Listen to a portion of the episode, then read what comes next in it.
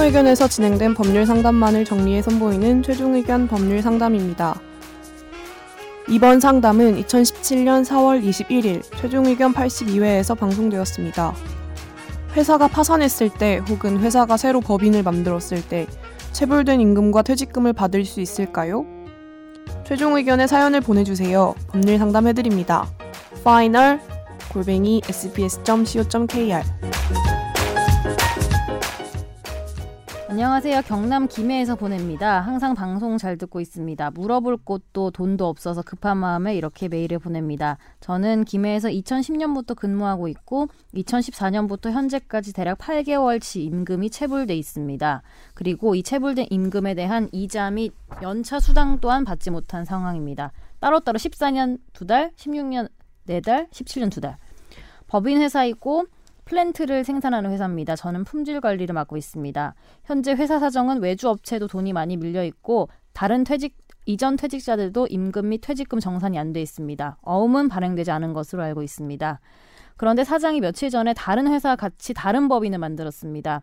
아마 현재 회사 신용이 안 좋아서 제품 수주를 받을 수 없어서 그런 것 같은데 제가 불안한 건 그 법인으로 물건, 자재, 돈을 모두 빼돌리고 이 회사를 없앨 경우입니다. 그래서 이게 다 연결된 질문이긴 한데 네. 사장이 다른 법인 회사를 설립했으니까 이 회사를 없앴을 경우나 파산 처리되었을 경우에 체불된 임금 및 퇴직금을 받을 수 있는지 알고 싶고 또 이 임금 체불로 노동부에 신고를 한다고 해도 법인 사장 명의의 돈이 없으면 받지 못하고 한다고 하던데 어떻게 되는 것인지 그리고 노동부에서도 해결이 안 될 경우 민사소송을 진행하면 법인이나 사장 명의의 돈이 없으면 임금 퇴직금을 받을 수 없다면 만약에 받을 수 있는 다른 방법이나 정부에서 지원책이 있는지 그리고 체불된 임금을 받을 수 있도록 신고나 민사소송 준비를 위해선 어떤 걸 준비해야 할지가 궁금하시다고 합니다. 음.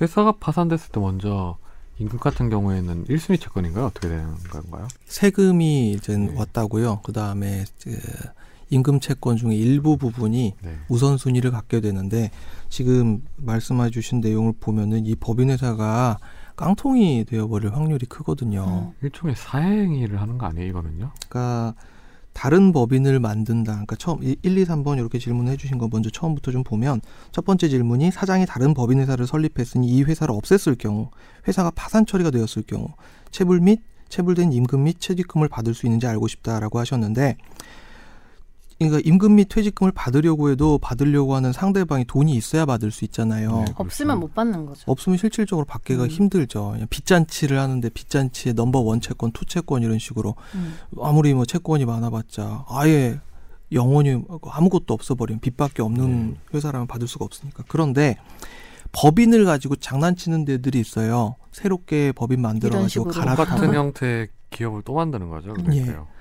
이런 경우는 법인격 부인론이라는 이론이 있습니다. 그러니까 법인격을 가지고 장난을 치는 경우에는 이 법인격을 갈아타는 것을 허용하지 않겠다. 음. 그러니까 예전 회사 A라는 회사가 있는데 이 A 회사의 재산을 B라는 회사로 옮겨가가지고 A 회사를 깡통으로 만들고 B 회사를 이제 알짜배기로 만들면은 이제 A 회사의 빚 물려있는 사람들은 다 망해버리잖아요. 음. 그런 사람들은 예외적으로 B라는 법인 법인격체한테 돈을 받을 수 있다. 아, 그럼 파산이랑 회사 없애고 다른 거 만들었을 때가 조금 다르겠네요. 아 그렇죠. 그런 게 그렇긴 한데 원칙적으로는 아, 법인격 부인론 자체는 동일해요. 이 변호사님 네. 말씀하신 건 기본적으로 기존의 법인과 새로 만든 음. 법인의 동일성 인정이 돼야 되는 부분이잖아요. 그렇죠. 남용을 하고 대표자가 똑같고 일하는 사람이 똑같고 동산 파산하고 새로운 법인 만든 사람들 같은 경우에는 다른 사람 명의로 네. 대신 실제적으로는 실질? 본인이, 본인이 운영을 하고 음. 예를 들어서 본인 공장에 있던 기계 같은 거를 새롭게 만든 법인에 아주 싼 값에 팔아가지고 음. 뭐 이제 자기는 그 받은 돈으로 일부만 빚을 해결하고 나머지는 파산을 시키고 음. 대신 비기업 같은 경우는 아주 싼 값에 음. 기계를 샀고 실제적으로는 다른 사람 명의로 돼 있긴 하지만 본인이 실질적으로 운영을 하고. 근데 이걸 증명하는 게 쉽지 않겠네요. 같은 그렇죠. 회사라는 걸. 네. 사람을 지치게 만드는 거예요. 음. 두 번째 질문이 어, 노동부에 신고를. 에이, 노동부에 신고를 한다고 해도 법인이나 사장 명의 돈이 없으면 받지 못한다. 이거는 맞아요. 음. 그런데 삼 개월 임금이나 삼 개월에 대해서는 정부에서 일정 비율로 산정해서 지급하는 제도가 있다고 한다. 이게 체당금이라는 제도가 있거든요. 체당금. 말이 좀 어려운데 체당금이 일반 체당금하고 소액 체당금 제도가 있습니다. 아, 좀 변호사 같지 않습니까? 아.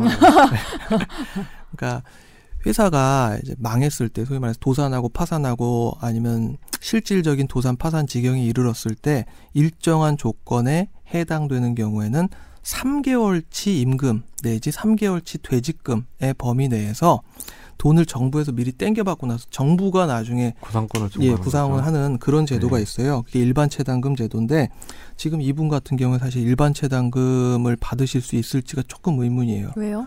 어, 근로기간에 근로자의 요건이 있거든요. 먼저 도산하기 전 일 년 전부터 삼 년 사이에 일하던 사람이어야 한다. 이런 요건이 있는데 그 요건에 지금 해당되는지 여부가 좀 불분명해서 음. 일반 채당금은 좀 받기가 어려울 수도 있는데 어. 이건 노무사님이나 변호사님 찾아가셔서 좀 상담을 받아보시고요. 소액 채당금이라고 해서 삼백만 원 범위 내에서 돈 빨리 받을 수 있는 제도가 있긴 해요. 근데 소액 채당금은 왠지 받으실 수 있을 것 같아요. 음. 이 상황 지켜봤을 때에는. 그래서 근데 삼 개월치를 해도 사실 이분 그 몇 년을 걸쳐서 팔 개월치에 다른 것도 아예 못 받고 한 건데. 그렇죠. 퇴직금도 뭐 못 받으시고. 어, 이게 차일피일 계속 다음 달에 얼마 주겠다 얼마 주겠다 그냥 돈 아예 안 주지도 않아요. 한 달에 막 십만 원 이십만 원씩 주고 이래요. 아 진짜 요거는. 네. 그 네 번째 질문은 민사소송. 노동부 신고 및 민사소송. 이거 미리 일단 이렇게 정확하게 보이는데 일단 신고를 하는 게 좋을 것 같아요. 이거는요. 예, 예. 그리고 최근에 들어서 검찰에서 어, 그 고의적인 임금 체불 이런 거에 대해서 강력하게 수사를 하겠다고 밝혔어요. 음. 그러니까 이런 부분에 대해서 예를 들어 고의 파산을 시킨 다음에 사장만 살아남는 행위 이런 경우를 엄단하겠다는 건데 일단 노동청에 신, 노동부에 신고를 하시고 뭐 노동부에서는 뭐 노동부 검찰에 고발할 때가 있어요. 그러면 이제 고발인 조사할 때 이제 피해자로서 조사를 받으시고 하면 뭐 자료 수집 네. 같은 걸 해놔야 하나? 자료 수집은 체불된 내역이, 체불된 내역이 있을 거예요. 예, 임금 입금된 내역이 있을 것이고 지금 이분이 김해에서 플랜트 기계 생산하는 회사에서 말씀해주셨는데 지금 김해, 울산, 거제, 부산 이런 데서 지금 장난이 아니에요. 음. 그렇죠. 음. 거제도 어, 장난 아니에요. 네, 아무쪼록 도움이 되셨으면 합니다. 네. 다음 사연으로 넘어갈까요?